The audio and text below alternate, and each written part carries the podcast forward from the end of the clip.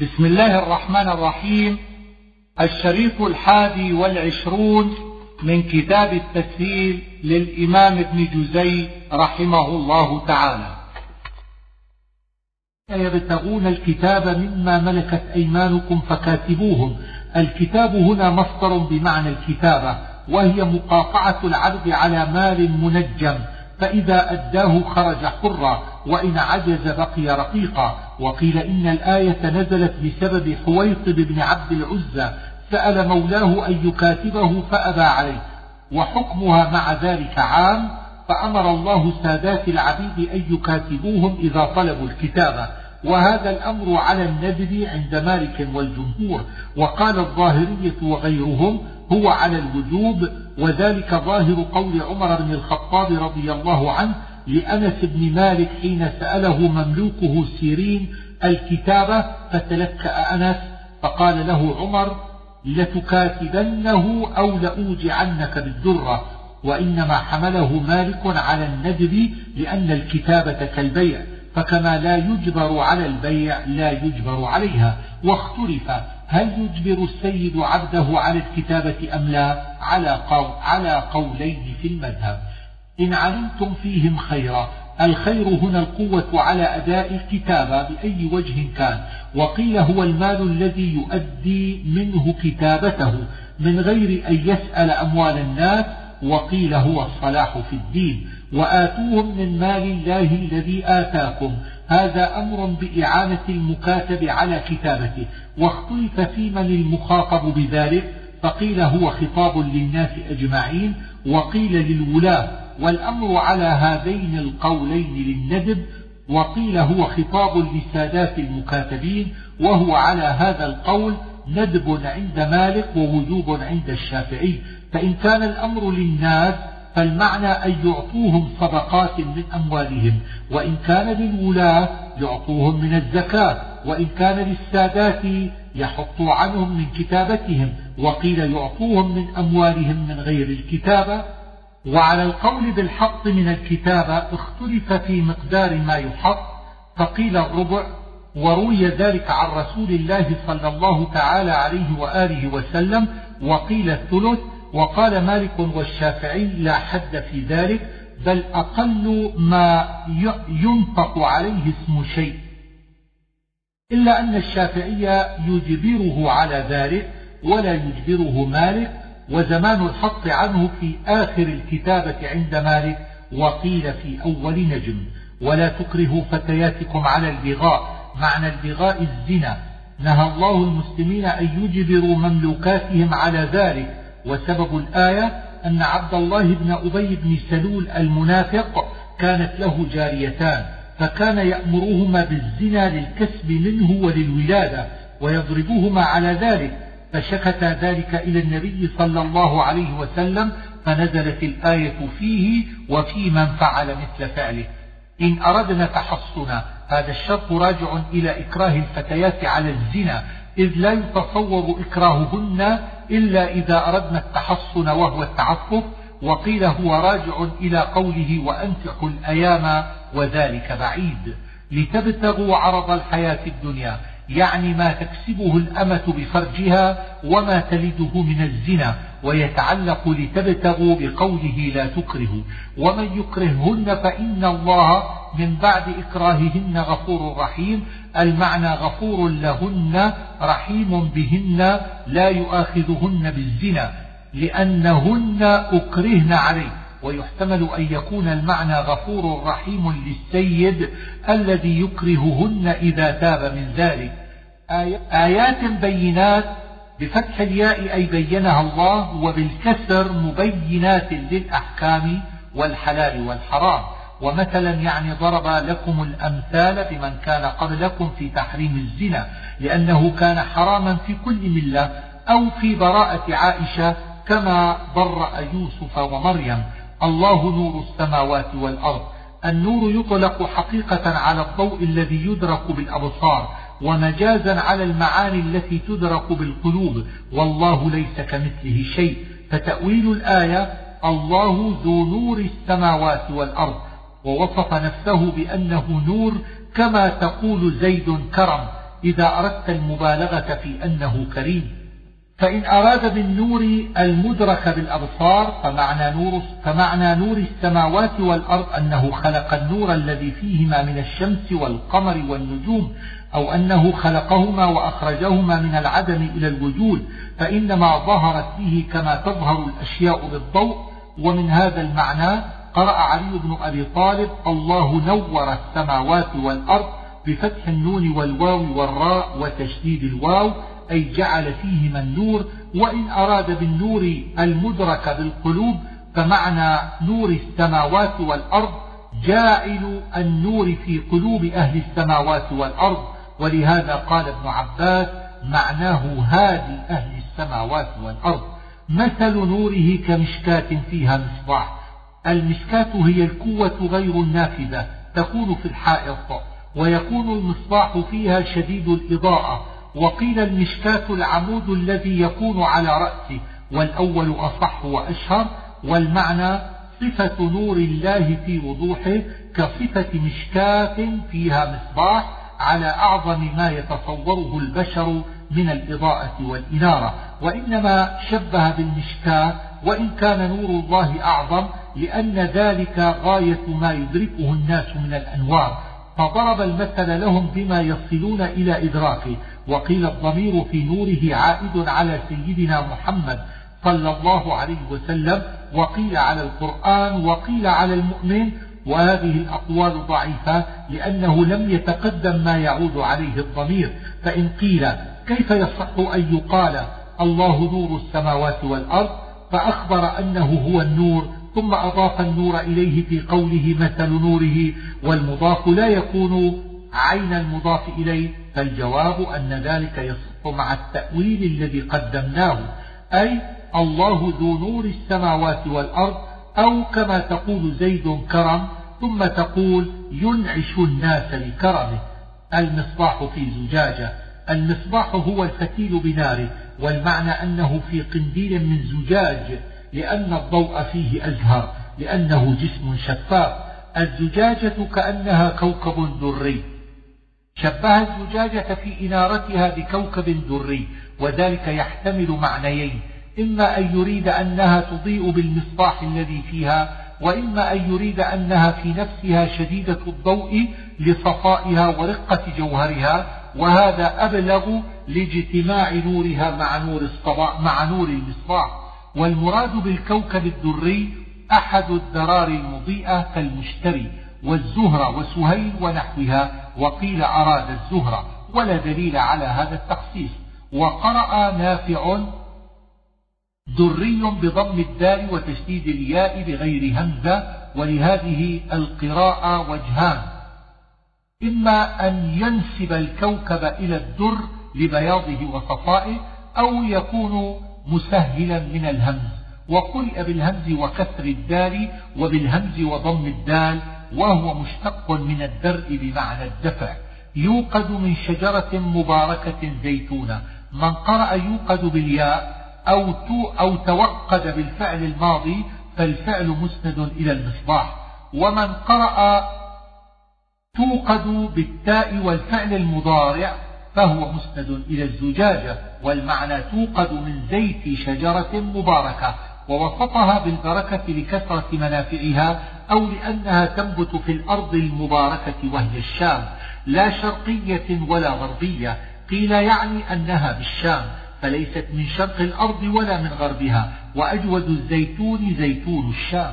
وقيل هي منكشفة تصيبها الشمس طول النهار فليست خالصة للشرق فتسمى شرقية ولا للغرب فتسمى غربية بل هي غربية شرقية لأن الشمس تستدير عليها من الشرق والغرب وقيل إنها في وسط دوحة لا في جهة الشرق من الدوحة ولا في جهة الغرب وقيل إنها من شجرة الجنة ولو كانت في الدنيا لكانت شرقية أو غربية.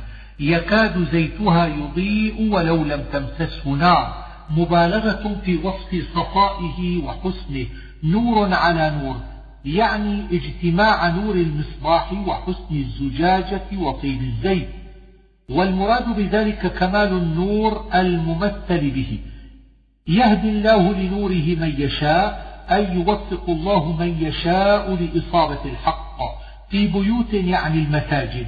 وقيل بيوت أهل الإيمان من مساجد أو مساكن والأول أصح. والجار يتعلق بمن قبله أي كمشكاة في بيوت أو توقد في بيوت وقيل بما بعد وهو يسبح وكرر الجار بعد ذلك تأكيدا وقيل بمحذوف أي سبحوا في بيوت أذن الله أن ترفع والمراد بالإذن الأمر ورفعها بناؤها وقيل تعظيمها بالغدو والآصال أي غدوة وعشية وقيل أراد الصبح والعصر وقيل صلاة الضحى والعصر رجال فاعل يسبح على القراءة بكسر الباء وأما على القراءة بالفتح فهو مرفوع بفعل مضمر يدل عليه الأول.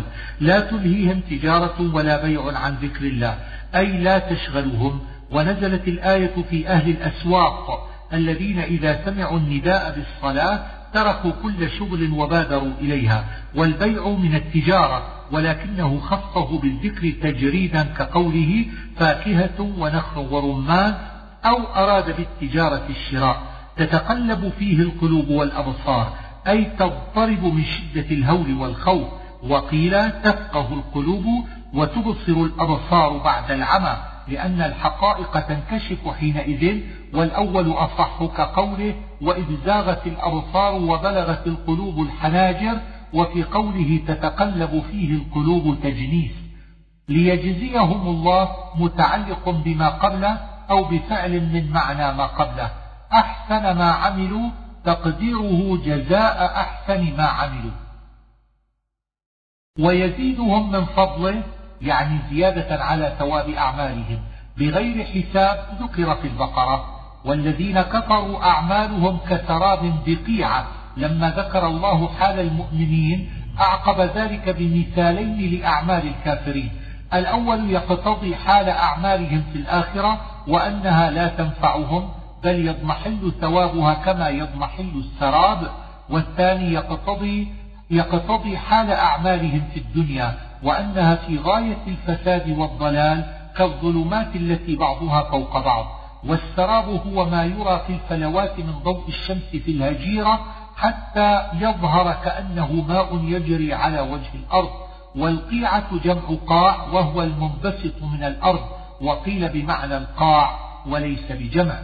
يحسبه الظمآن ماء الظمآن العطشان أي يظن العطشان أن السراب ماء فيأتيه ليشربه فإذا جاء خاب ما أمل وبطل ما ظن وكذلك الكافر يظن أن أعماله تنفعه فإذا كان يوم القيامة لم تنفعه فهي كالسراب حتى إذا جاءه.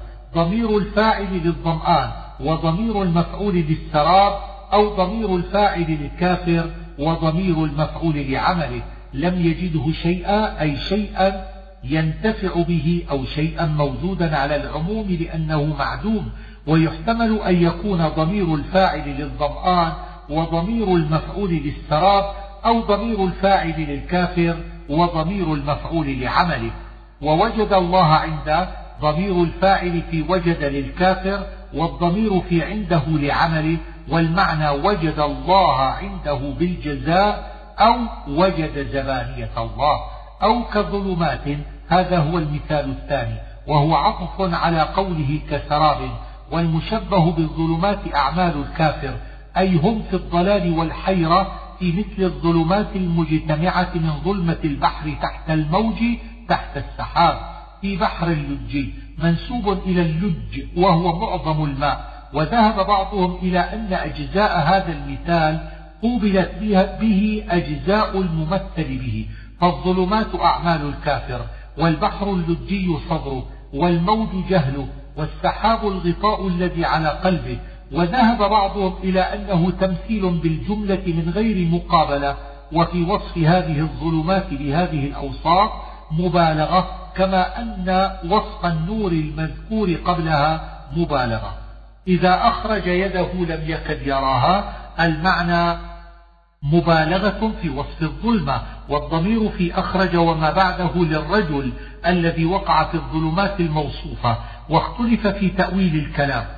فقيل المعنى إذا أخرج يده لم يقارب رؤيتها فنفى الرؤية ومقاربتها وقيل بل رآها بعد عسر وشدة لأن كاد إذا نفيت تقتضي الإيجاب وإذا أوجبت تقتضي النفي وقال ابن عطية إنما ذلك إذا دخل حرف النفي على الفعل الذي بعدها فأما إذا دخل النفي على كاد كقوله لم يكد فإنه يحتمل النفي والإيجاب. ومن لم يجعل الله له نورا. أي من لم يهده الله لم يهتدي. فالنور كناية عن الهدى والإيمان في الدنيا وقيل أراد في الآخرة. أي من لم يرحمه الله فلا رحمة له والأول أليق بما قبله. ألم تر أن الله يسبح له من في السماوات والأرض؟ الرؤية هنا بمعنى العلم. والتسبيح التنزيه والتعظيم وهو من العقلاء بالنطق. وأما تسبيح الطير وغيرها مما لا يعقل فقال الجمهور إنه حقيقي ولا يبعد أن يلهمها الله التسبيح كما يلهمها الأمور الدقيقة التي لا يهتدي إليها العقلاء. وقيل تسبيحه ظهور الحكمة فيه صافات يصففن أجنحتهن في الهواء كل قد علم الضمير في علم لله أو لكل والضمير في صلاته وتسبيحه لكل. يزجي معناه يسوق والإزجاء إنما يستعمل في سوق كل ثقيل كالسحاب. ركاما متكاثفا بعضه فوق بعض. الودق المطر من خلاله أي من بينه وهو جمع خلل كجبل وجبال. وينزل وينزل من السماء من جبال فيها من برد. قيل إن الجبال هنا حقيقة وأن الله جعل في السماء جبالا من برد وقيل إنه مجاز كقولك عند فلان جبال من مال أو علم أي هي في الكثرة كالجبال.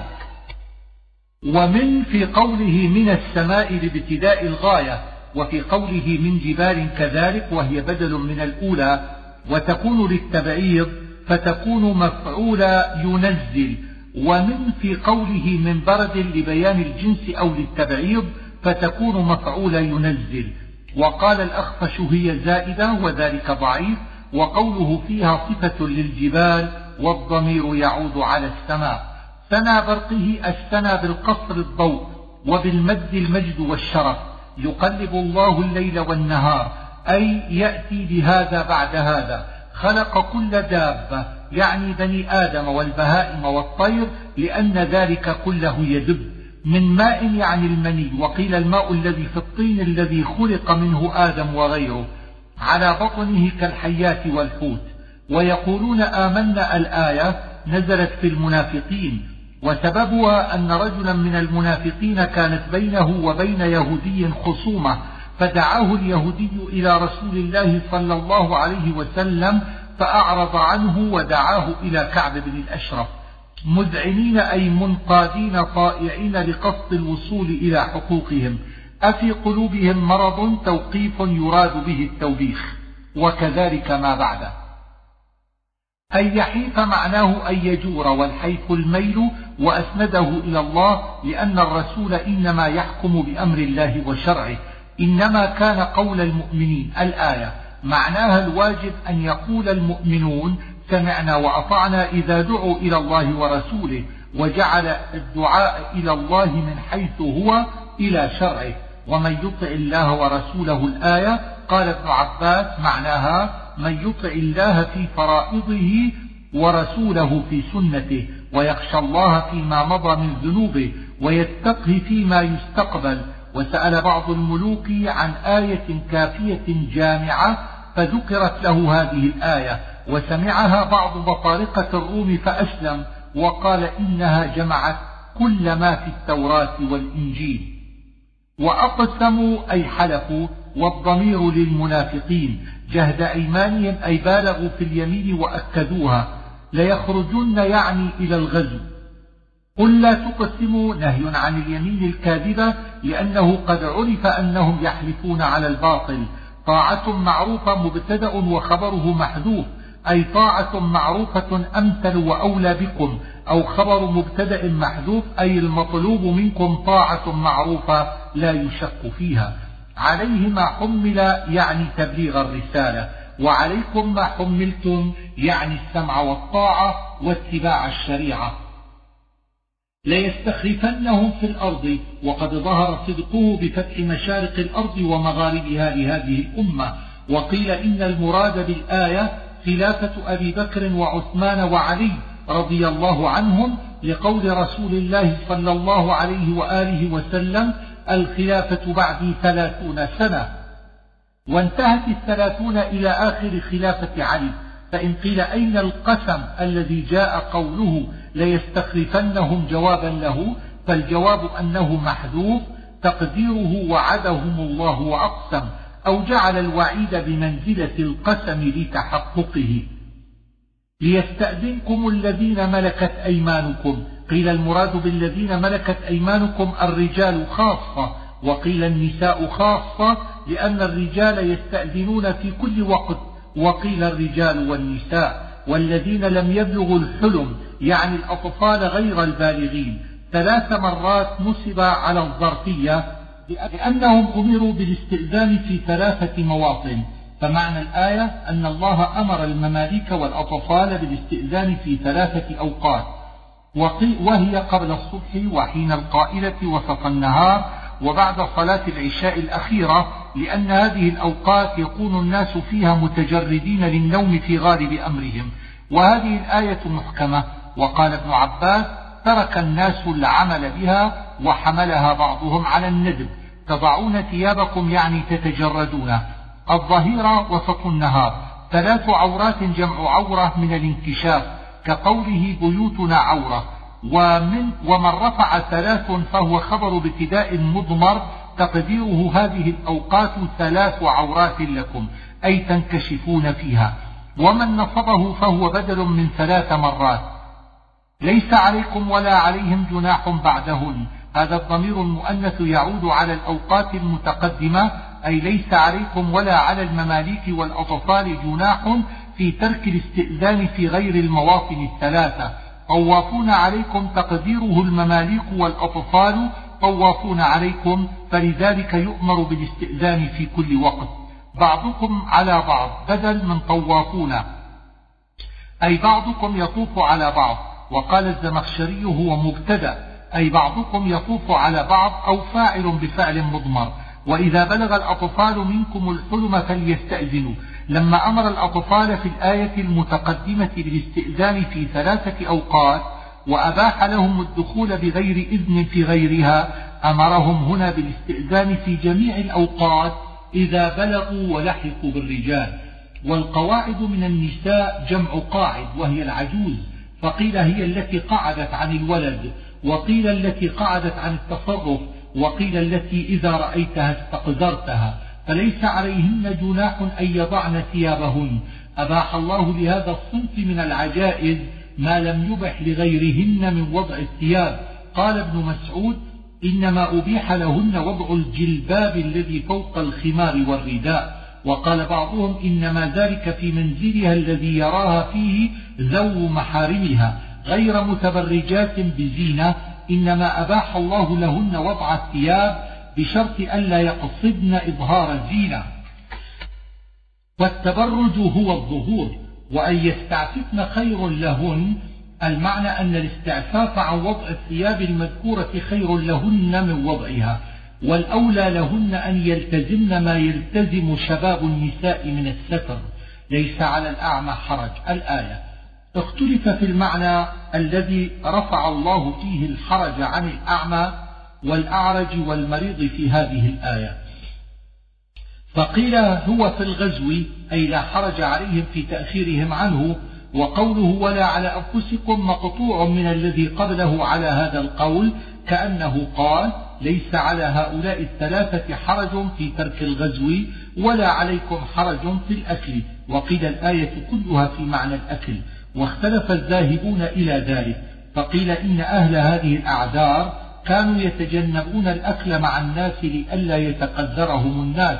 فنزلت الآية مبيحة لهم الأكل مع الناس. وقيل إن الناس كانوا إذا نهضوا إلى الغزو خلفوا أهل هذه الأعذار في بيوتهم وكانوا يتجنبون أكل مال الغائب فنزلت الآية في ذلك. وقيل إن الناس كانوا يتجنبون الأكل معهم تقذرا فنزلت الآية وهذا ضعيف لأن رفع الحرج عن أهل الأعذار لا عن غيرهم. وقيل إن رفع الحرج عن هؤلاء الثلاثة في كل ما تمنعهم عنه أعذارهم من الجهاد وغيره. ولا على أنفسكم أن تأكلوا من بيوتكم. أباح الله تعالى للإنسان الأكل في هذه البيوت المذكورة في الآية. فبدأ ببيت الرجل نفسه ثم ذكر القرابة على ترتيبهم ولم يذكر فيهم الإبن لأنه دخل في قوله من بيوتكم لأن بيت ابن الرجل بيته لقوله عليه الصلاة والسلام أنت ومالك لأبيك. واختلف العلماء فيما ذكر في هذه الآية من الأكل من بيوت القرابة فذهب قوم إلى أنه منسوخ وأنه لا يجوز الأكل من بيت أحد إلا بإذنه والناسخ قوله تعالى ولا تأكلوا أموالكم بينكم بالباطل وقوله عليه الصلاة والسلام لا يحل مال امرئ مسلم إلا عن طيب نفس منه وقيل الآية محكمة ومعناها إباحة الأكل من بيوت القرابة إذا أذنوا في ذلك وقيل بإذن وبغير إذن. أو ما ملكتم مفاتحه يعني الوكلاء والأجراء والعبيد الذين يمسكون مفاتح مخازن أموال ساداتهم فأباح لهم الأكل منها. وقيل المراد ما ملك الإنسان من مفاتح نفسه وهذا ضعيف. أو صديقكم الصديق يقع على الواحد والجماعة كالعدو والمراد به هنا جمع ليناسب ما ذكر قبله من الجموع في قوله آبائكم وأمهاتكم وغير ذلك. وقرن الله الصديق بالقرابة لقرب مودته. وقال ابن عباس الصديق أوكد من القرابة. ليس عليكم جناح أن تأكلوا جميعا أو أشتاتا. إباحة للأكل في حال الاجتماع والانفراد لأن بعض العرب كان لا يأكل وحده أبدا خيفة من البخل فأباح لهم الله ذلك. فإذا دخلتم بيوتا فسلموا على أنفسكم. أي إذا دخلتم بيوتا مسكونة فسلموا على من فيها من الناس. وإنما قال على أنفسكم بمعنى صنفكم كقوله ولا تلمزوا أنفسكم. وقيل المعنى إذا دخلتم بيوتا خالية فسلموا على أنفسكم.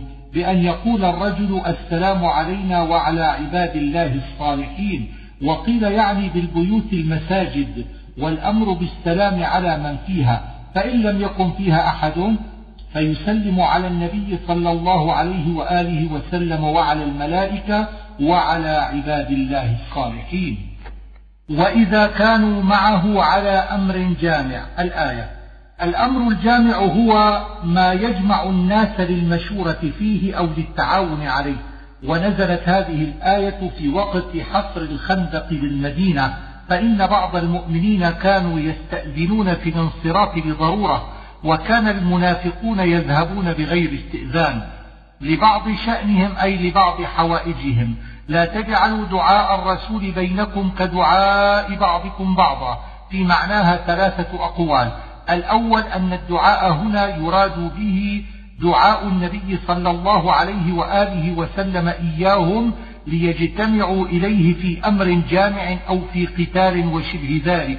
فالمعنى أن إجابتكم له إذا دعاكم واجبة عليكم بخلاف إذا دعا بعضكم بعضا. فهو كقوله تعالى استجيبوا لله وللرسول إذا دعاكم ويقوي هذا القول مناسبته لما قبله من الاستئذان والأمر الجامع.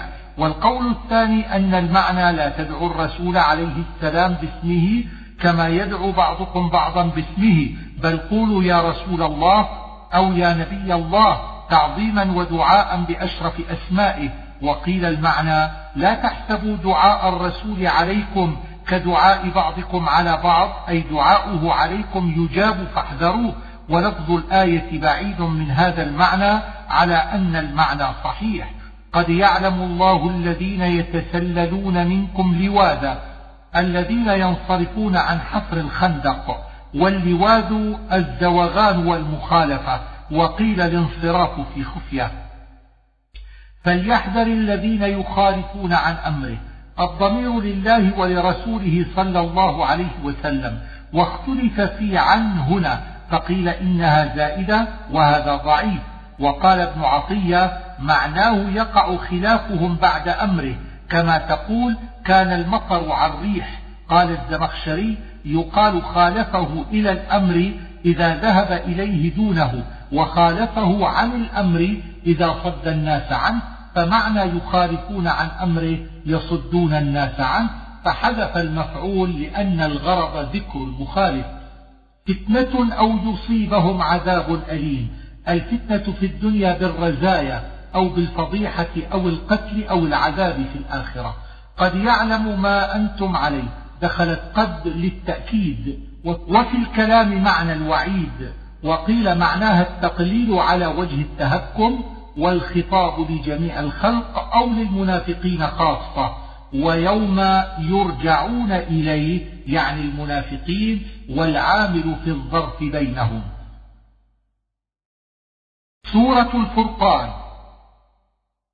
تبارك من البركة وهو فعل مختص بالله تعالى لم ينطق له بالمضارع. على عبده يعني محمدا صلى الله تعالى عليه وآله وسلم وذلك على وجه التشريف له والاختصاص ليكون للعالمين نذيرا.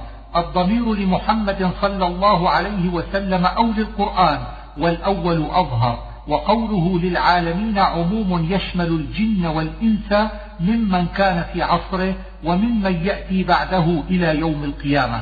وتضمن صدر السورة إثبات النبوة والتوحيد والرد على من خالف ذلك. فقدره تقديرا.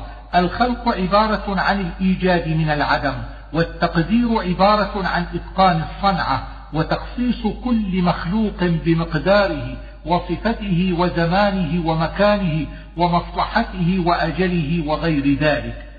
واتخذوا الضمير لقريش وغيرهم ممن أشرك بالله تعالى وأعانه عليه قوم آخرون. يعنون قوما من اليهود منهم عداس ويسار وأبو فكيهة الرومي فقد جاءوا ظلما وزورا أي ظلموا النبي صلى الله تعالى عليه وسلم فيما نسبوا إليه وكذبوا في ذلك عليه. وقالوا أساطير الأولين أي ما سطره الأولون في كتبهم. وكان الذي يقول هذه المقالة النضر بن الحارث. اكتتبها أي كتبها له كاتب. ثم صارت تملى عليه ليحفظها وهذا حكاية كلام الكفار. وقال الحسن إنها من قول الله على وجه الرد عليهم. ولو كان ذلك لقال اكتتبها بفتح الهمزة بمعنى الإنكار. وقد يجوز حذف الهمزة في مثل هذا وينبغي على قول الحسن أن يوقف على أساطير الأولين. قل أنزله الذي يعلم السر. رد على الكفار في قولهم ويعني بالسر ما أسره الكفار من أقوالهم أو يكون ذلك على وجه التنصل والبراءة مما نسبه الكفار إليه من الافتراء أي أن الله يعلم سري فهو العالم بأني ما افتريت عليه بل هو أنزله عليه. فإن قيل ما مناسبة قوله إنه كان غفورا رحيما لما قبله فالجواب فالجواب أنه لما ذكر أقوال الكفار أعقبها بذلك لبيان أنه غفور رحيم في كونه لم يعجل عليهم بالعقوبة بل أمهلهم وإن أسلموا تاب عليهم وغفر لهم. وقالوا ما لهذا الرسول يأكل الطعام الآية؟ قال هذا الكلام قريش طعنا على النبي صلى الله عليه وسلم وقد رد الله عليهم بقوله وما أرسلنا قبلك من المرسلين إلا إنهم ليأكلون الطعام ويمشون في الأسواق. وقولهم هذا الرسول على وجه التهكم كقول فرعون إن رسولكم الذي أرسل إليكم أو يعنون الرسول بزعمه. ثم ذكر ما اقترحوا من الأمور في قولهم لولا أنزل إليه ملك وما بعده. ثم وصفهم بالظلم وقد ذكرنا معنى مسحورا في سبحانه. ضربوا لك الأمثال أي قالوا فيك تلك الأقوال فلا يستطيعون سبيلا أي لا يقدرون على الوصول إلى الحق لبعدهم عنه وإفراط جهلهم. خيرا من ذلك الإشارة إلى ما ذكره الكفار من الكنز والجنة في الدنيا. جنات تجري من تحتها الأنهار يعني جنات الآخرة وقصورها. وقيل يعني جنات وقصورا في الدنيا ولذلك قال إن شاء إذا رأتهم أي إذا رأتهم جهنم. وهذه الرؤية يحتمل أن تكون حقيقة أو مجازا بمعنى صارت منهم بقدر ما يرى على البعد. سمعوا لها تغيظا وزفيرا. التغيظ لا يسمع وإنما المسموع أصوات دالة عليه ففي لفظه تجوز والزفير أول صوت الحمار. مكانا ضيقا تضيق عليهم زيادة في عذابهم مقرنين أي مربوط بعضهم إلى بعض. وروي أن ذلك بسلاسل من النار. دعوا هنالك ثبورا الثبور الويل وقيل الهلاك. ومعنى دعائهم ثبورا أنهم يقولون يا ثبورا كقول القائل وحسرتاه وأسفاه. لا تدعوا اليوم ثبورا واحدا تقديره يقال لهم ذلك أو يكون حالهم يقتضي ذلك. وإن لم يكن ثم قول وإنما دعوا ثبورا كثيرا لأن عذابهم دائم فالثبور يتجدد عليهم في كل حين. قل أذلك خير أم جنة الخلد؟ إنما جاز هنا التفضيل بين الجنة والنار لأن الكلام توقيف وتوبيخ. وإنما يمنع التفضيل بين شيئين ليس بينهما اشتراك في المعنى إذا كان الكلام خبرا. وعدا مسؤولا أي سأله, سأله المؤمنون أو الملائكة في قولهم وأدخلهم جنات عدن. وقيل معناه وعدا واجب الوقوع لأنه حتمه. فيقول أأنتم أضللتم عبادي هؤلاء؟ القائل لذلك هو الله عز وجل والمخاطب هم المعبودون مع الله على العموم. وقيل الأصنام خاصة والأول أرجح لقوله ثم نقول للملائكة أهؤلاء إياكم كانوا يعبدون؟ وقوله أأنت قلت للناس اتخذوني وأمي إلهين من دون الله أم هم ضلوا السبيل؟ أم هنا معادلة لما قبلها؟ والمعنى أن الله يقول يوم القيامة للمعبودين أأنتم أضللتم عبادي هؤلاء؟ أم هم ضلوا من تلقاء أنفسهم باختيارهم ولم تضلوهم أنتم؟ ولأجل ذلك بين هذا المعنى بقولهم ليتحقق إسناد الضلال إليهم. فإنما سألهم الله هذا السؤال مع علمه بالأمور ليوبخ الكفار الذين عبدوهم. قالوا سبحانك ما كان ينبغي لنا أن نتخذ من دونك من أولياء. القائلون لهذا هم المعبودون. قالوه على وجه التبري ممن عبدهم كقولهم أنت ولينا من دونهم. والمراد بذلك توبيخ الكفار يومئذ وإقامة الحجة عليهم ولكن متعتهم وآباءهم. معناه أن إمتاعهم بالنعم في الدنيا كان سبب نسيانهم لذكر الله وعبادته. قوما بورا أي هالكين وهو من البوار وهو الهلاك. واختلف هل هو جمع بائر أو مصدر وصف به ولذلك يقع على الواحد والجماعة فقد كذبوكم بما تقولون. هذا خطاب خاطب الله به المشركين يوم القيامة. أي قد كذبكم آلهتكم التي عبدتم من دون الله وتبرأوا منكم. وقيل هو خطاب للمعبودين. أي كذبوكم في هذه المقالة لما عبدوكم في الدنيا. وقيل هو خطاب للمسلمين. أي قد كذبكم الكفار فيما تقولونه من التوحيد والشريعة. وقرئ بما يقولون بالياء من أسفل والباء في قوله بما تقولون على القراءة بالتاء بدل من الضمير في كذبوكم وعلى القراءة بالياء كقولك كتبت بالقلم أو, كذبوكم بقولهم. فما يستطيعون صرفا ولا نصرا. قرئ فما تستطيعون بالتاء فوق ويحتمل على هذا أن يكون الخطاب للمشركين أو للمعبودين. والصرف على هذين الوجهين صرف العذاب عنهم أو يكون الخطاب للمسلمين والصرف على هذا رد التكذيب وقرئ بالياء وهو مسند إلى المعبودين أو إلى المشركين والصرف صرف العذاب. ومن يظلم منكم خطاب للكفار وقيل للمؤمنين وقيل على العموم. أرسلنا قبلك من المرسلين. تقديره وما أرسلنا رسلا أو رجالا قبلك وعلى هذا المفعول المحذوف يعود عليه الضمير في قوله ألا إنهم ليأكلون الطعام. وهذه الآية رد على الكفار في استبعادهم بعث رسول يأكل الطعام ويمشي في الأسواق. وجعلنا بعضكم لبعض فتنة. هذا الخطاب لجميع الناس باختلاف أحوالهم.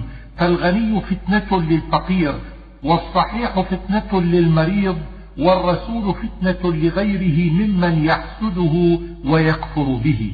أتصبرون؟ تقديره لننظر. هل تصبرون؟ لا يرجون لقاءنا. قيل معناه لا يخافون والصحيح أنه على بابه لأن لقاء الله يرجى ويخاف. لولا أنزل علينا الملائكة أو نرى ربنا. اقترح, اقترح الكفار نزول الملائكة أو رؤية الله وحينئذ يؤمنون. فرد الله عليهم بقوله لقد استكبروا الآية أي طلبوا ما لا ينبغي لهم أن يطلبوه.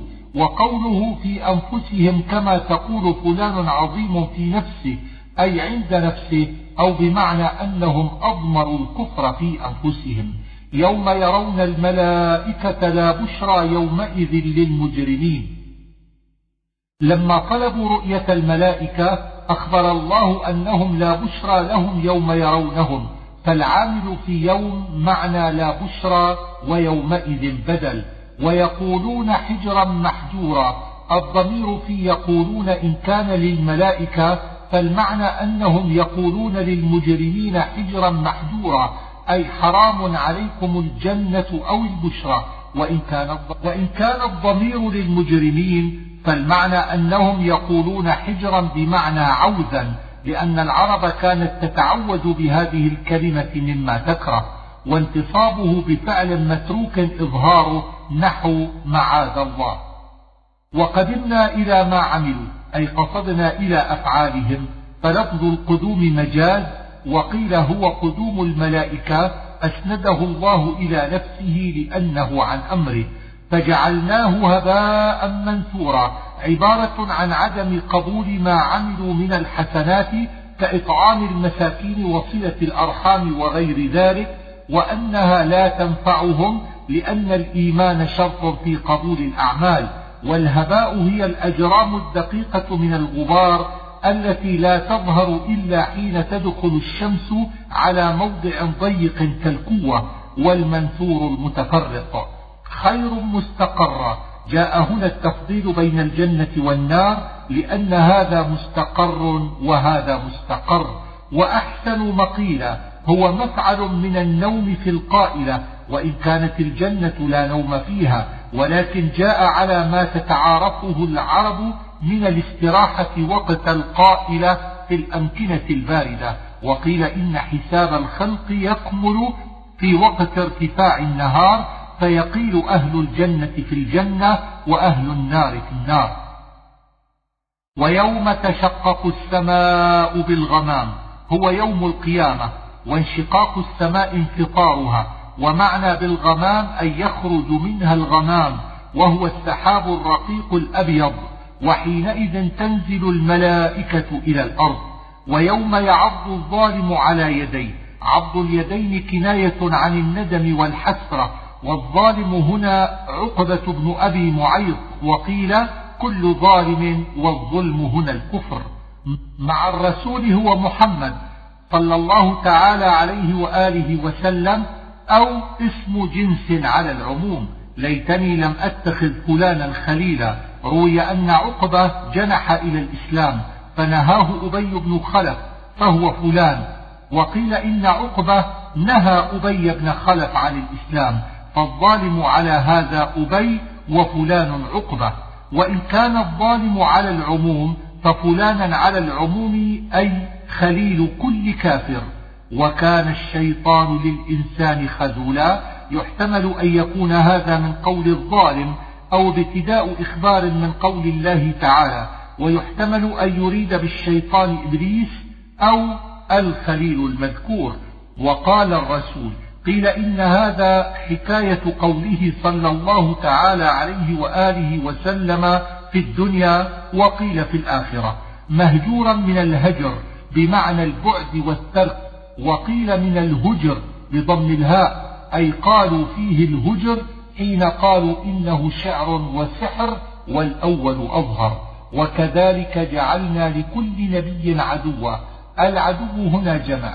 والمراد تسلية النبي صلى الله عليه وسلم بالتأسي بغيره من الأنبياء. وكفى بربك هاديا ونصيرا. وعد لمحمد صلى الله تعالى عليه وآله وسلم بالهدى والنصرة. وقال الذين كفروا لولا نزل عليه القرآن جملة واحدة. هذا من اعتراضات قريش لأنهم قالوا لو كان القرآن من عند الله لنزل جملة واحدة كما نزلت التوراة والإنجيل. كذلك لنثبت به فؤادك.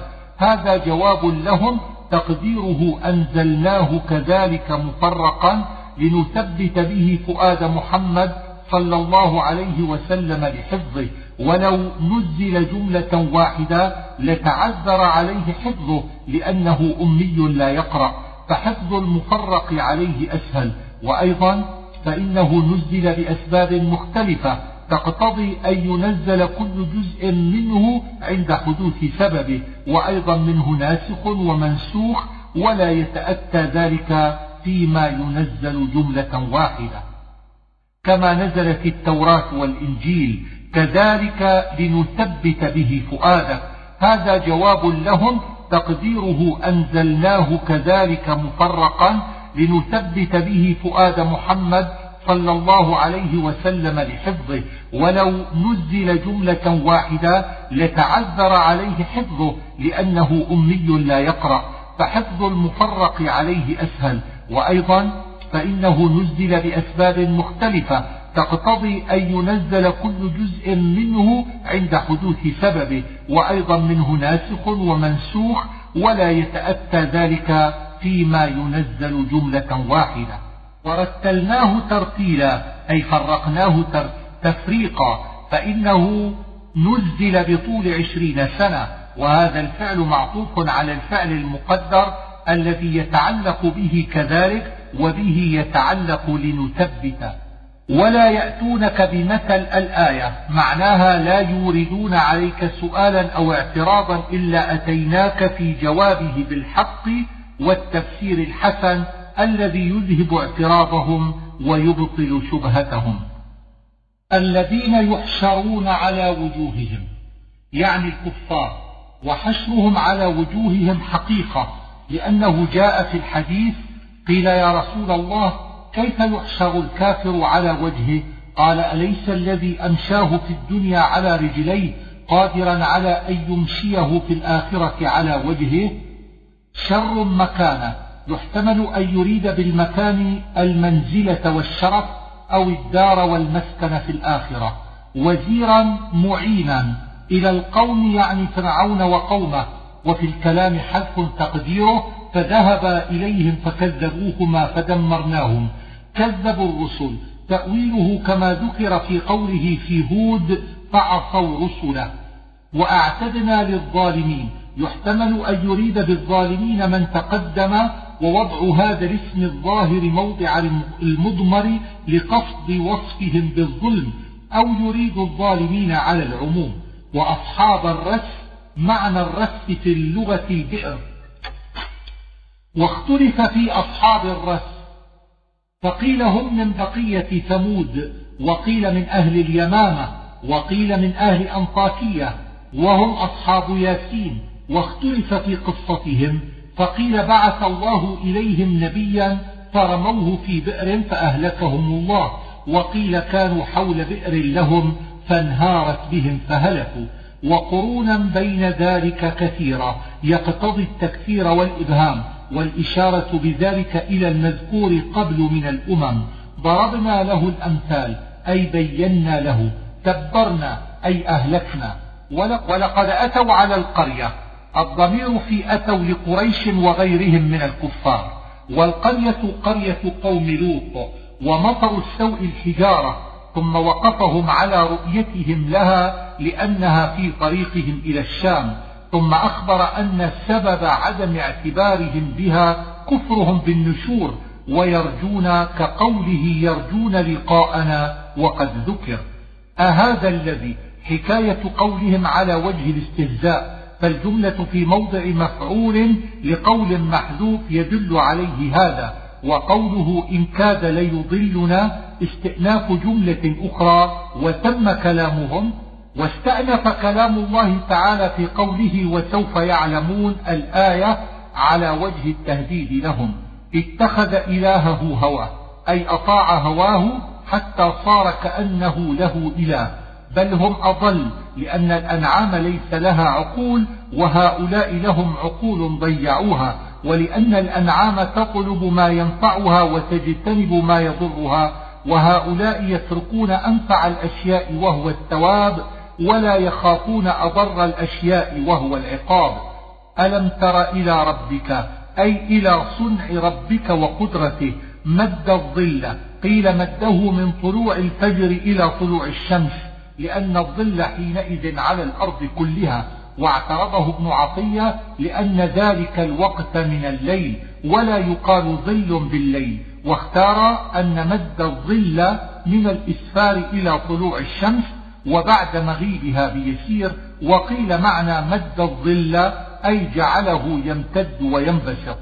ولو شاء لجعله ساكنا أي ثابتا غير زائل لكنه جعله يزول بالشمس. وقيل معنى ساكن غير منبسط على الأرض بل يلتصق بأصل الحائط والشجرة ونحوها. ثم جعلنا الشمس عليه دليلا قيل معناه إن الناس يستدلون بالشمس وبأحوالها في سيرها على الظل متى يتسع ومتى ينقبض ومتى يزول عن مكان إلى آخر فيبنون على ذلك انتفاعهم به وجلوسهم فيه. وقيل معناه لولا الشمس لم يعرف أن الظل شيء لأن الأشياء لم تعرف إلا بأضدادها. ثم قبضناه إلينا قبضا يسيرا. قبضه نسخه وإزالته بالشمس. ومعنى يسيرا شيئا بعد شيء لا دفعة واحدة. فإن قيل ما معنى ثم في هذه المواضع الثلاثة فالجواب أنه يحتمل أن تكون للترتيب في الزمان أي جعل الله هذه الأحوال حالا بعد حال أو تكون لبيان التفاضل بين هذه الأحوال الثلاثة وأن الثاني أعظم من الأول والثالث أعظم من الثاني. الليل لباسا. شبه ظلام الليل باللباس لأنه يستر كل شيء كاللباس. والنوم سباتا. قيل راحة وقيل موتا. لقوله يتوفى الأنفس حين موتها والتي لم تمت في منامها ويدل عليه مقابلته بالنشور. الرياح بشرا ذكر في الأعراف. ماء طهورا مبالغة في طاهر وقيل معناه مطهر للناس في الوضوء وغيره. وبهذا المعنى يقول الفقهاء ماء طهورا أي مطهرا وكل مطهر طاهر وليس كل طاهر مطهر. أناسي قيل جمع إنسي وقيل جمع إنسان والأول أصح. ولقد صرفناه الضمير للقرآن وقيل للمطر وهو بعيد. ولو شئنا لبعثنا في كل قرية نذيرا. أي لو شئنا لخففنا عنك أثقال الرسالة ببعث جماعة من الرسل ولكنا خصصناك بها كرامة لك فاصبر. وجاهدهم به الضمير للقرآن أو لما دل عليه الكلام المتقدم. مرج البحرين. اضطرب الناس في هذه الآية لأنه لا يعلم في الدنيا بحر ملح وبحر عذب وإنما البحار المعروفة ماؤها ملح. قال, قال ابن عباس أراد بالبحر الملح الأجاج بحر الأرض وبالبحر العذب الفرات بحر السحاب. وقيل البحر الملح البحر المعروف والبحر العذب مياه الأرض. وقيل البحر الملح جميع الماء الملح من الآبار وغيرها والبحر العذب هو مياه الأرض من الأنهار والعيون ومعنى العذب البالغ, البالغ العذوبة حتى يضرب إلى الحلاوة والأجاج نقيضه واختلف في معنى مرجهما فقيل جعلهما متجاورين متلاصقين وقيل أسال أحدهما في الآخر. وجعل بينهما برزخا وحجرا محجورا أي فاصلا يفصل بينهما وهو ما بينهما من الأرض بحيث لا يختلطان. وقيل البرزخ يعلمه الله ولا يراه البشر. خلق من الماء بشرا. إن أراد بالبشر آدم فالمراد بالماء الماء الذي خلق به مع التراب فصار طينا. وإن أراد بالبشر بني آدم فالمراد بالماء المني الذي يخلقون منه فجعله نسبا وصهرا. النسب والصهر يعمان كل قربى أي كل قرابة. والنسب أن يجتمع إنسان مع آخر في أب أو أم قرب ذلك أو بعد. والصهر هو الاختلاط بالنكاح. وقيل أراد بالنسب الذكور أي ذوي نسب ينتسب إليهم. وأراد بالصهر الإناث أي ذوات صهر يصاهر بهن. وهو كقوله فجعل منه الزوجين الذكر والأنثى وكان الكافر على ربه ظهيرا. الكافر هنا الجنس.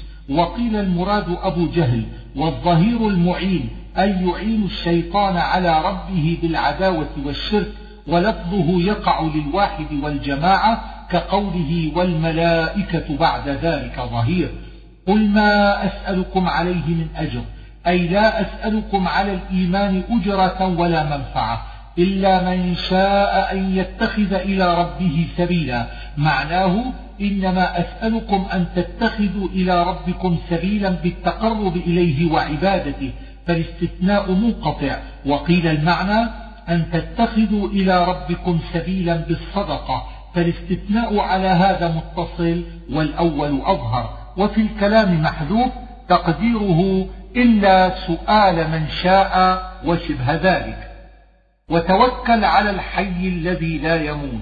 قرأ هذه الآية بعض السلف فقال لا ينبغي لذي عقل أن يثق بعدها بمخلوق فإنه يموت. وسبح بحمده. أي قل سبحان الله وبحمده. والتسبيح التنزيه عن كل ما لا يليق به. ومعنى بحمده أي بحمده أقول ذلك. ويحتمل أن يكون المعنى سبحه متلبسا بحمده فهو أمر بأن يجمع بين التسبيح والحمد.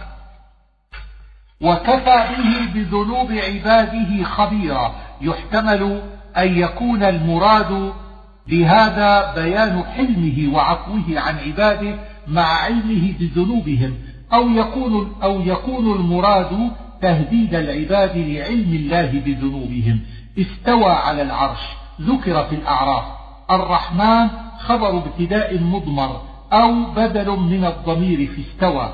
فاسأل به خبيرا فيه معنيان أحدهما وهو الأظهر أن المراد اسأل عنه من هو خبير عارف به.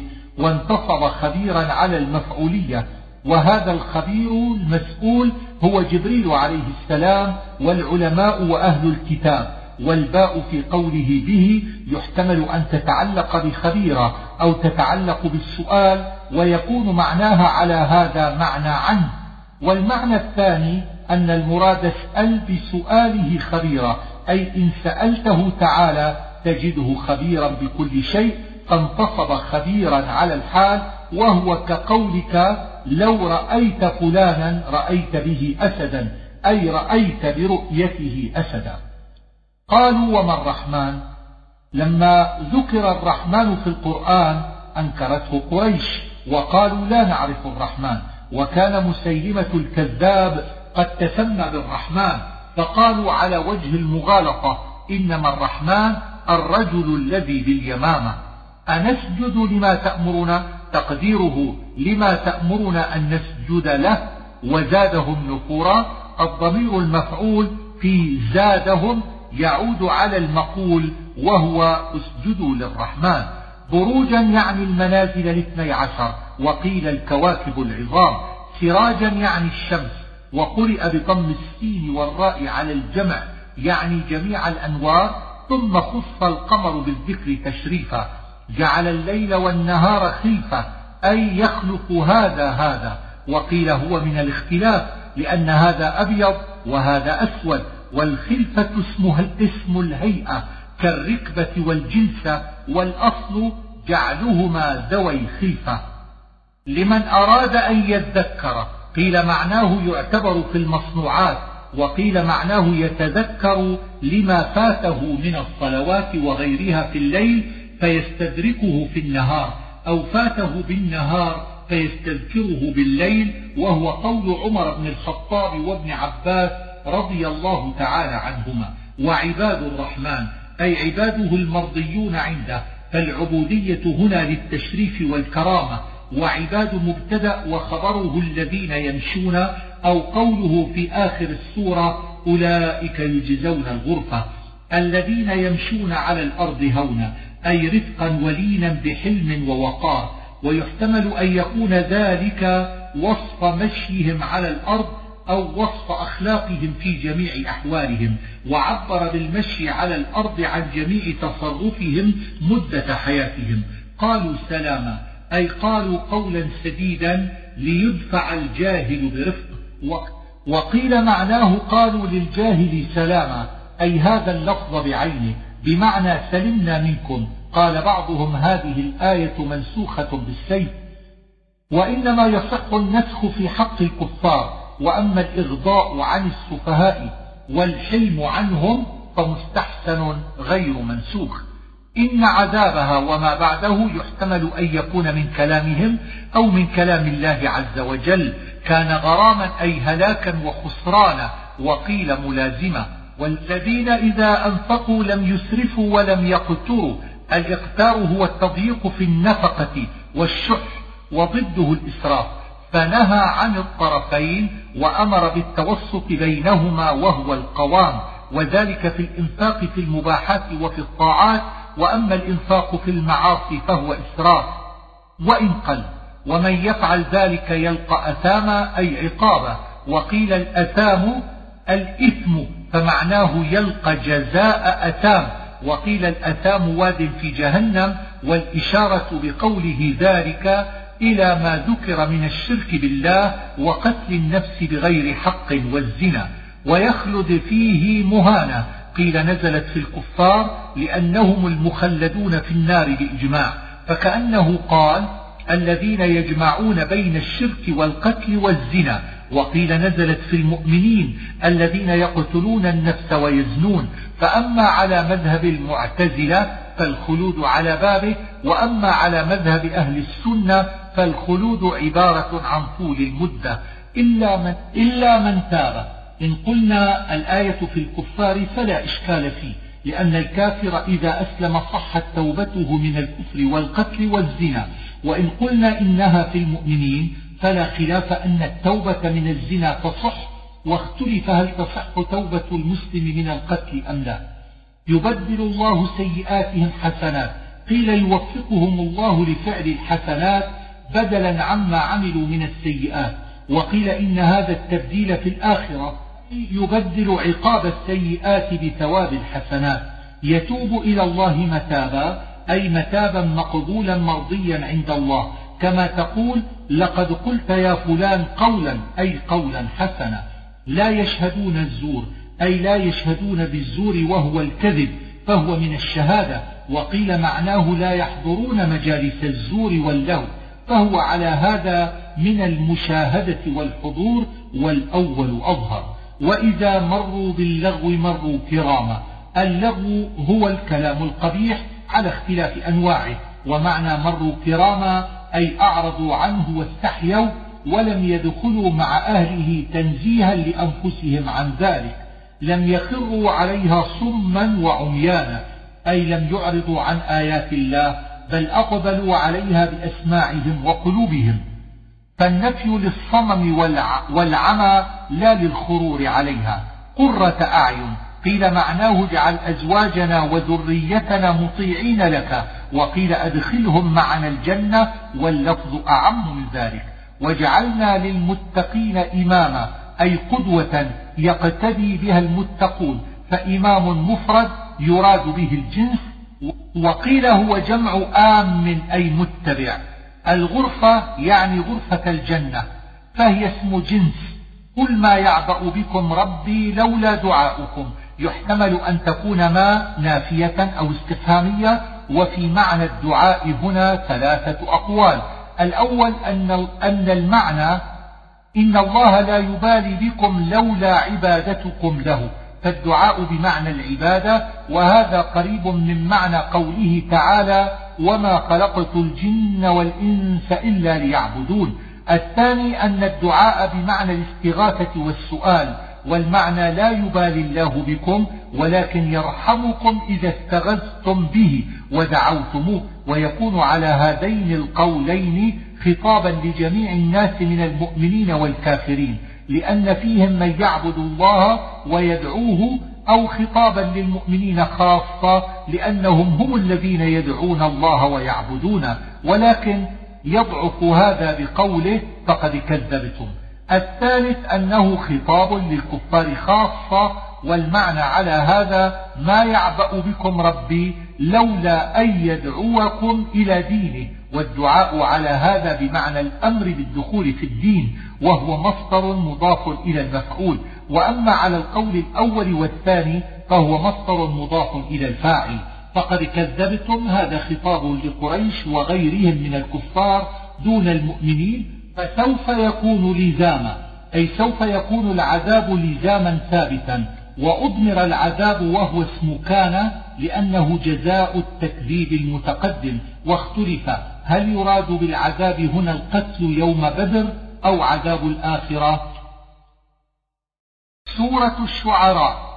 طاسيم ميم تكلمنا على على حروف الهجاء في أول سورة البقرة.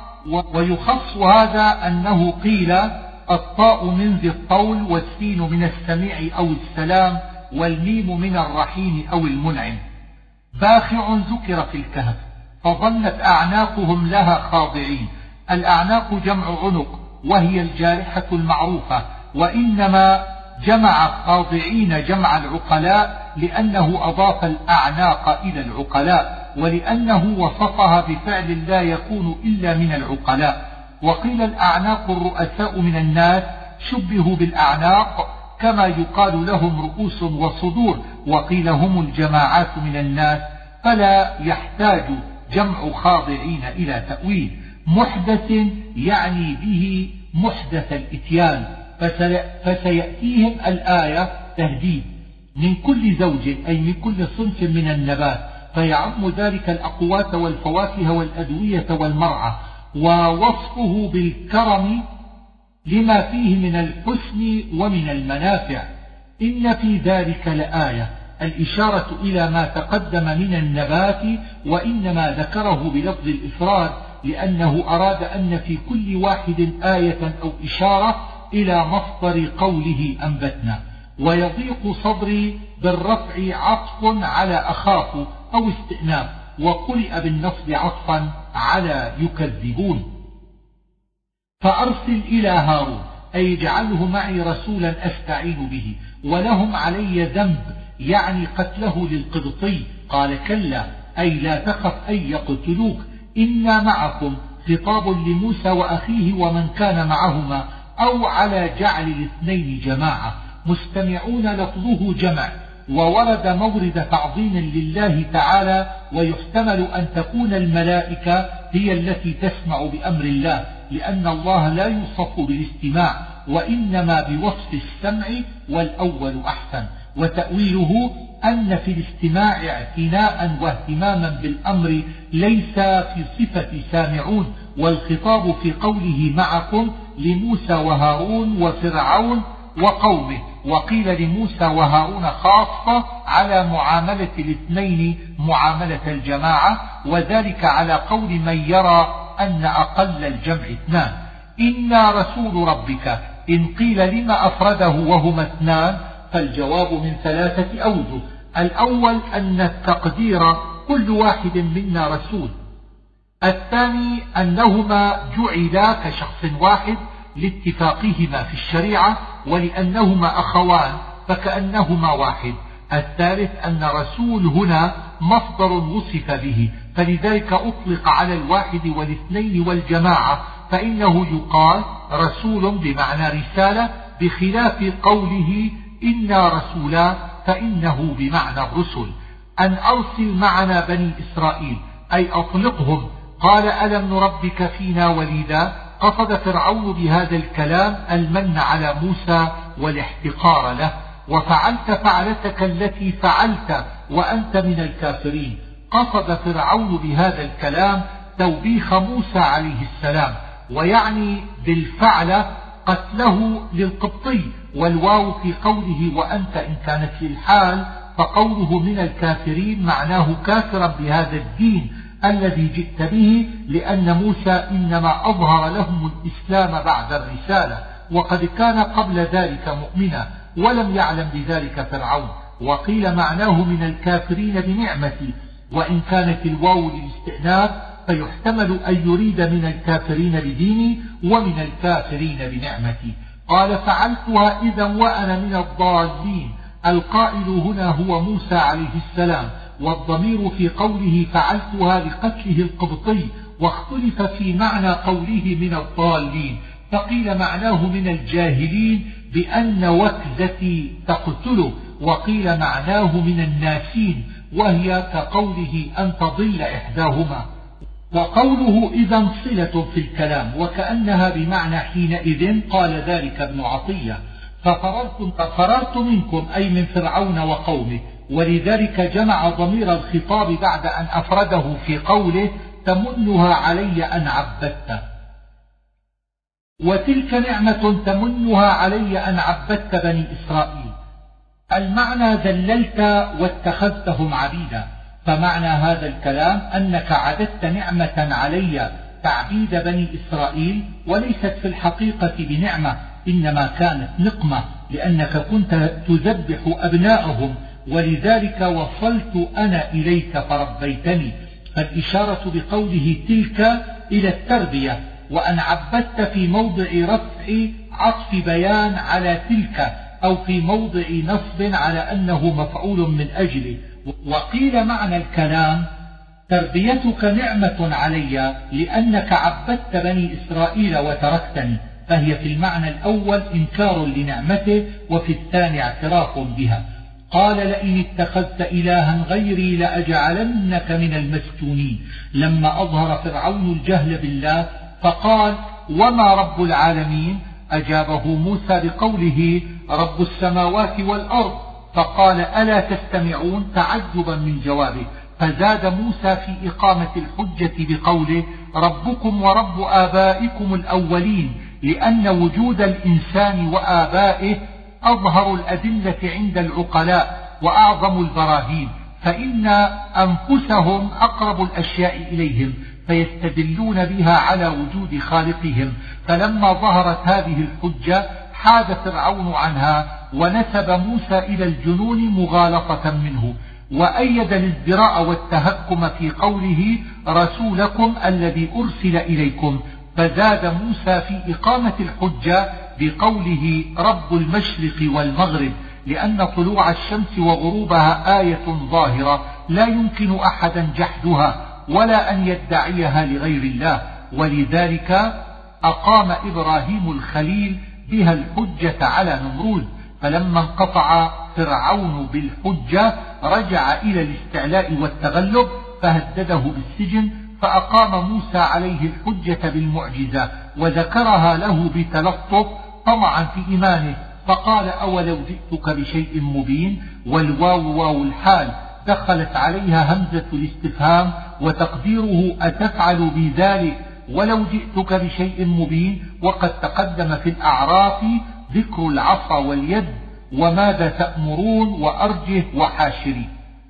فإن قيل كيف قال أولا إن كنتم موقنين؟ ثم قال آخرا إن كنتم تعقلون فالجواب أنه لا ين أولا طمعا في إيمانهم فلما رأى منهم العناد والمغالطة وبخهم بقوله إن كنتم تعقلون وجعل ذلك في مقابلة قول فرعون إن رسولكم لمجنون. لميقات يوم هو يوم الزينة نتبع السحر أي نتبعهم في نصرة ديننا لا في عمل السحر لأن عمل السحر كان حراما. بعزة فرعون. قسم أقسموا به وقد تقدم في الأعراف تفسير ما يأفكون وما بعد ذلك. لا ضير أي لا يضرنا ذلك لأننا ننقلب إلى الله. أسر بعبادي يعني بني إسرائيل. إنكم متبعون إخبار باتباع فرعون. لشرذمة قليلون. الشرذمة الطائفة من الناس. وفي هذا احتقار لهم. على أنه روي أنهم كانوا ستمائة ألف. ولكن جنود فرعون أكثر منهم بكثير فأخرجناهم من جنات وعيون يعني التي بمصر والعيون الخلجان الخارجة من النيل وكانت ثم عيون في ذلك الزمان وقيل يعني الذهب والفضة وهو بعيد. ومقام كريم مجالس الأمراء والحكام وقيل المنابر وقيل المساكن الحسان. كذلك في موضع خفض صفة لمقام أو في موضع نصب على تقدير أخرجناهم مثل ذلك الإخراج أو في موضع رفع على أنه خبر ابتداء تقديره الأمر كذلك وأورثناها بني إسرائيل أي أورثهم الله مواضع فرعون بمصر على أن التواريخ لم يذكر فيها ملك بني إسرائيل لمصر وإنما المعروف أنهم ملكوا الشام فتأويله على هذا أورثهم مثل ذلك للشام فأتبعوهم أي لحقوهم وضمير الفاعل لفرعون وقومه وضمير المفعول لبني إسرائيل مشرقين معناه داخلين في وقت الشروق وهو طلوع الشمس وقيل معناه نحو المشرق وانتصابه على الحال. تراءى الجمعان وزن تراءى تفاعل وهو مندوب من الرؤية. والجمعان جمع موسى وجمع فرعون أي رأى بعضهم بعضا. فانفلق تقدير الكلام فضرب موسى البحر فانفلق. كل فرق أي كل جزء منه والطود الجبل. وروي أنه صار في البحر اثنا عشر طريقا لكل سبط من بني إسرائيل طريق. وأزلفنا ثم الآخرين. يعني بالآخرين فرعون وقومه ومعنى أزلفنا قربناهم من البحر ليغرقوا وثم هنا ظرف يراد به حيث انفلق البحر وهو بحر القلزم. ما تعبدون إنما سألهم مع علمه بأنهم يعبدون الأصنام ليبين لهم أن ما يعبدونه ليس بشيء ويقيم عليهم الحجة. قالوا نعبد أصناما إن قيل لما صرحوا بقولهم نعبد مع أن السؤال وهو قوله ما تعبدون يغني عن التصريح بذلك وقياس مثل هذا الاستغناء بدلالة السؤال كقوله ما, ما أنزل ربكم؟ قالوا خيرا.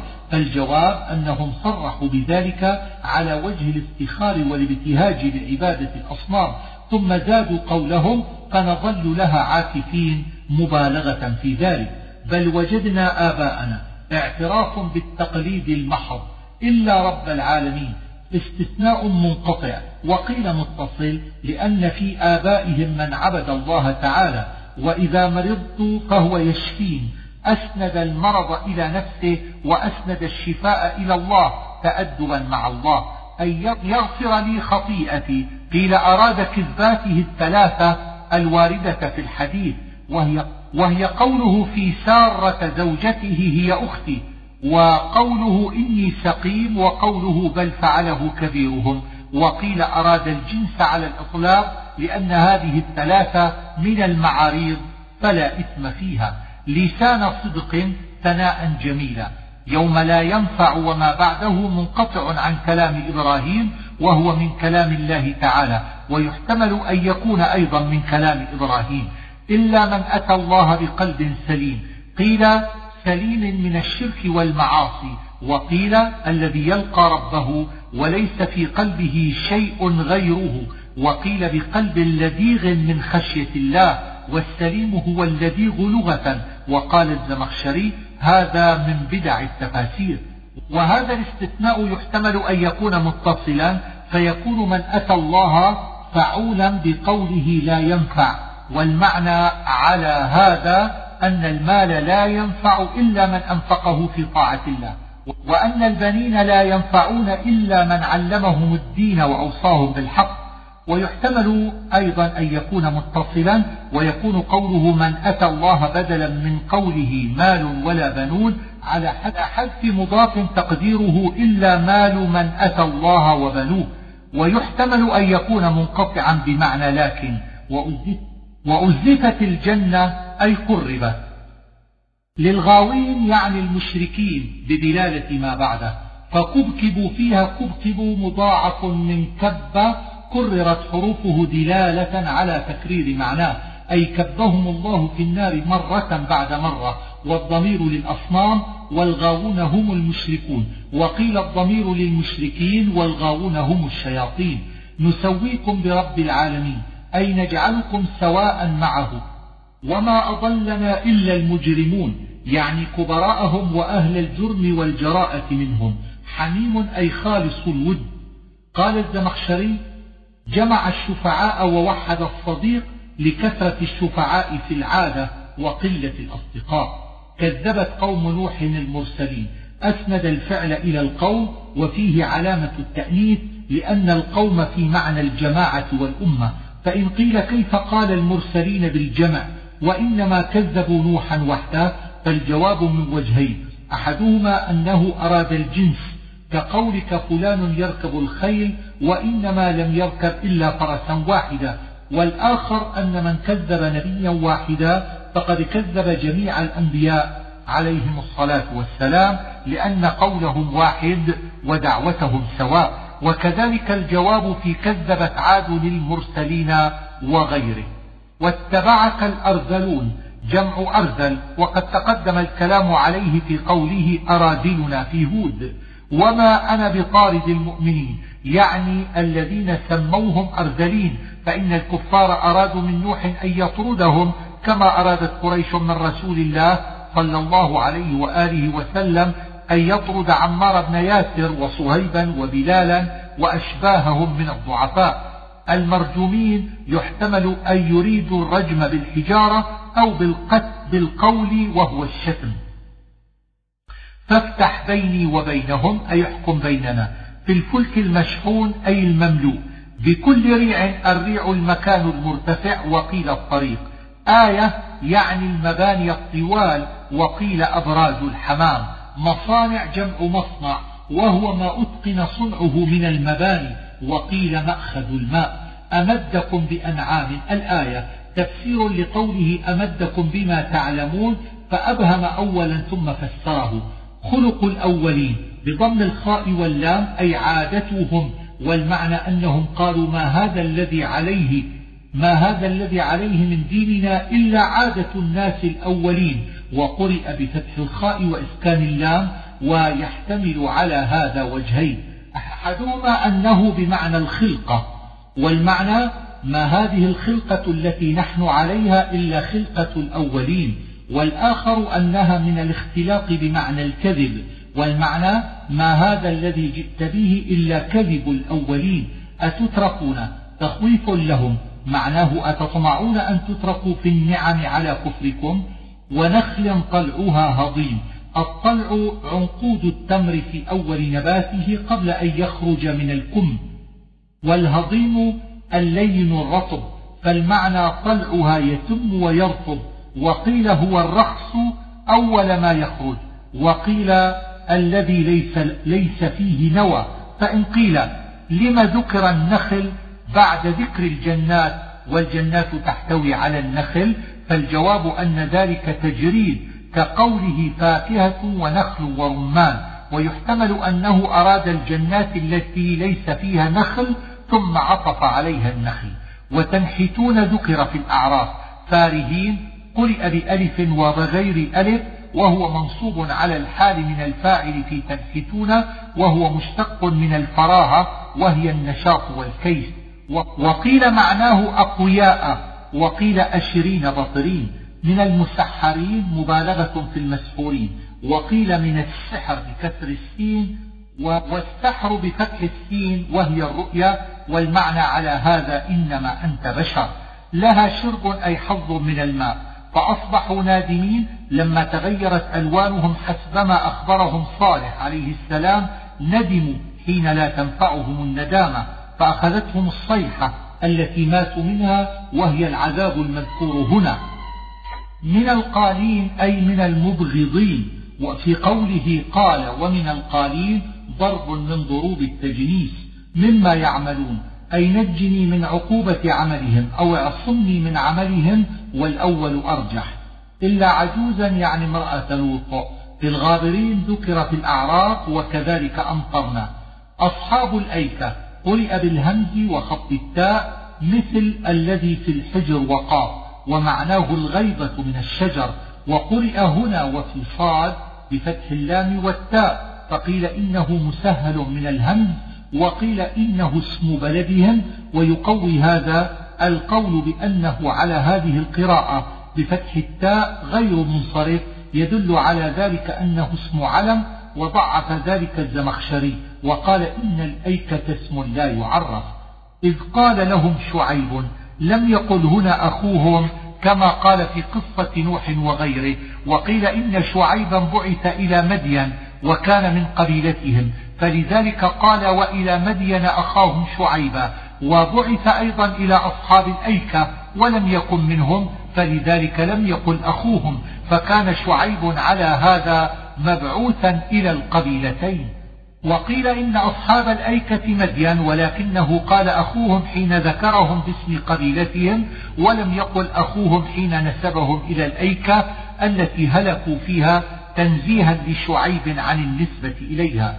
من المخسرين أي من الناقصين للكيل والوزن بالقسطاس الميزان المعتدل والجبلة يعني القرون المتقدمة عذاب يوم الظلة هي سحابة من نار أحرقتهم. فأهلك الله مدين بالصيحة وأهلك أصحاب الأيكة بالظلة فإن قيل لما كرر قوله إن في ذلك لآية مع كل قصة فالجواب أن ذلك أبلغ في الاعتبار وأشد تنبيها للقلوب. وأيضا فإن كل قصة منها كأنها كلام قائم مستقل بنفسه ختمت بما ختمت به صاحبتها. وإنه لتنزيل رب العالمين الضمير للقرآن الروح الأمين يعني جبريل عليه السلام. على قلبك إشارة إلى حفظه إياه لأن القلب هو الذي يحفظ. بلسان عربي يعني كلام, يعني كلام العرب هو متعلق بنزل أو المنذرين. وإنه لفي زبر الأولين. المعنى أن القرآن مذكور في كتب المتقدمين. ففي ذلك دليل على صحته ثم أقام الحجة على قريش بقوله أولم يكن لهم آية أن يعلمه علماء بني إسرائيل بأنه من عند الله آية آية لكم وبرهان والمراد من أسلم من بني إسرائيل كعبد الله بن سلام وقيل الذين كانوا يبشرون بمبعثه عليه الصلاة والسلام ولو نزلناه على بعض الأعجمين الآية جمع أعجم وهو الذي لا يتكلم سواء كان إنسانا أو بهيمة أو جمادا والأعجمي المنسوب إلى الأعجم وقيل بمعنى الأعجم ومعنى الآية أن القرآن لو نزل على من لا يتكلم ثم قرأه عليهم لا يؤمنون لإفراط عنادهم. ففي ذلك تسلية للنبي صلى الله عليه وسلم على كفرهم به مع وضوح برهانه. كذلك نسلكه في قلوب المجرمين. معنى سلكناه أدخلناه والضمير للتكذيب الذي دل عليه ما تقدم من الكلام أو للقرآن أي سلكناه في قلوبهم مكذبا به. وتقدير قوله كذلك مثل هذا السلك سلكناه. والمجرمين يحتمل أن يريد به قريشا أو الكفار المتقدمين ولا يؤمنون تفسير للسلك الذي سلكه في قلوبهم. فيقولوا هل نحن منظرون؟ تمنوا أن يؤخروا حين لم ينفعهم التمني. أفبعذابنا يستعجلون؟ توبيخ لقريش على استعجالهم بالعذاب في قولهم فأمطر علينا حجارة من السماء وشبه ذلك. أفرأيت إن متعناهم سنين؟ المعنى أن مدة إمهالهم لا تغني مع نزول العذاب بعدها. وإن طالت مدة سنين بأن كل ما هو آت قريب. قال بعضهم سنين يريد به عمر الدنيا وما أهلكنا من قرية إلا لها منذرون. المعنى أن الله لم يهلك قوما إلا بعد أن أقام الحجة عليهم بأن أرسل إليهم رسولا فأنذرهم فكذبوه. ذكرى منصوب على منصوب على المصدر في معنى الإنذار أو على الحال من الضمير في منذرون. أو على المفعول من أجله أو مرفوع على أنه خبر ابتداء مضمر. وما تنزلت به الشياطين الضمير للقرآن وهو رد على من قال إنه كهانة نزلت به الشياطين على محمد. وما ينبغي لهم وما يستطيعون أي ما يمكنهم ذلك ولا يقدرون عليه. ولفظ ما ينبغي تارة يستعمل بمعنى لا يليق. إنهم عن السمع لمعزولون. تعليل لكون الشياطين لا يستطيعون الكهانة لأنهم منعوا من استراق السمع منذ بعث محمد صلى الله عليه وسلم. وقد كان أمر الكهان كثيرا منتشرا قبل ذلك. وأنذر عشيرتك الأقربين. عشيرة الرجل هم قرابته الأدنون. ولما نزلت هذه الآية أنذر النبي صلى الله عليه وآله وسلم قرابته. فقال يا بني هاشم أنقذوا أنفسكم من النار. يا بني عبد المطلب أنقذوا أنفسكم من النار. ثم نادى كذلك ابنته فاطمة وعمته صفية. قال الزمخشري في معناه قولان أحدهما أنه أمر أن يبدأ بإنذار أقاربه قبل غيرهم من الناس والآخر أنه أمر ألا يأخذه ما يأخذ القريب من الرأفة بقريبه ولا يخافهم بالإنذار.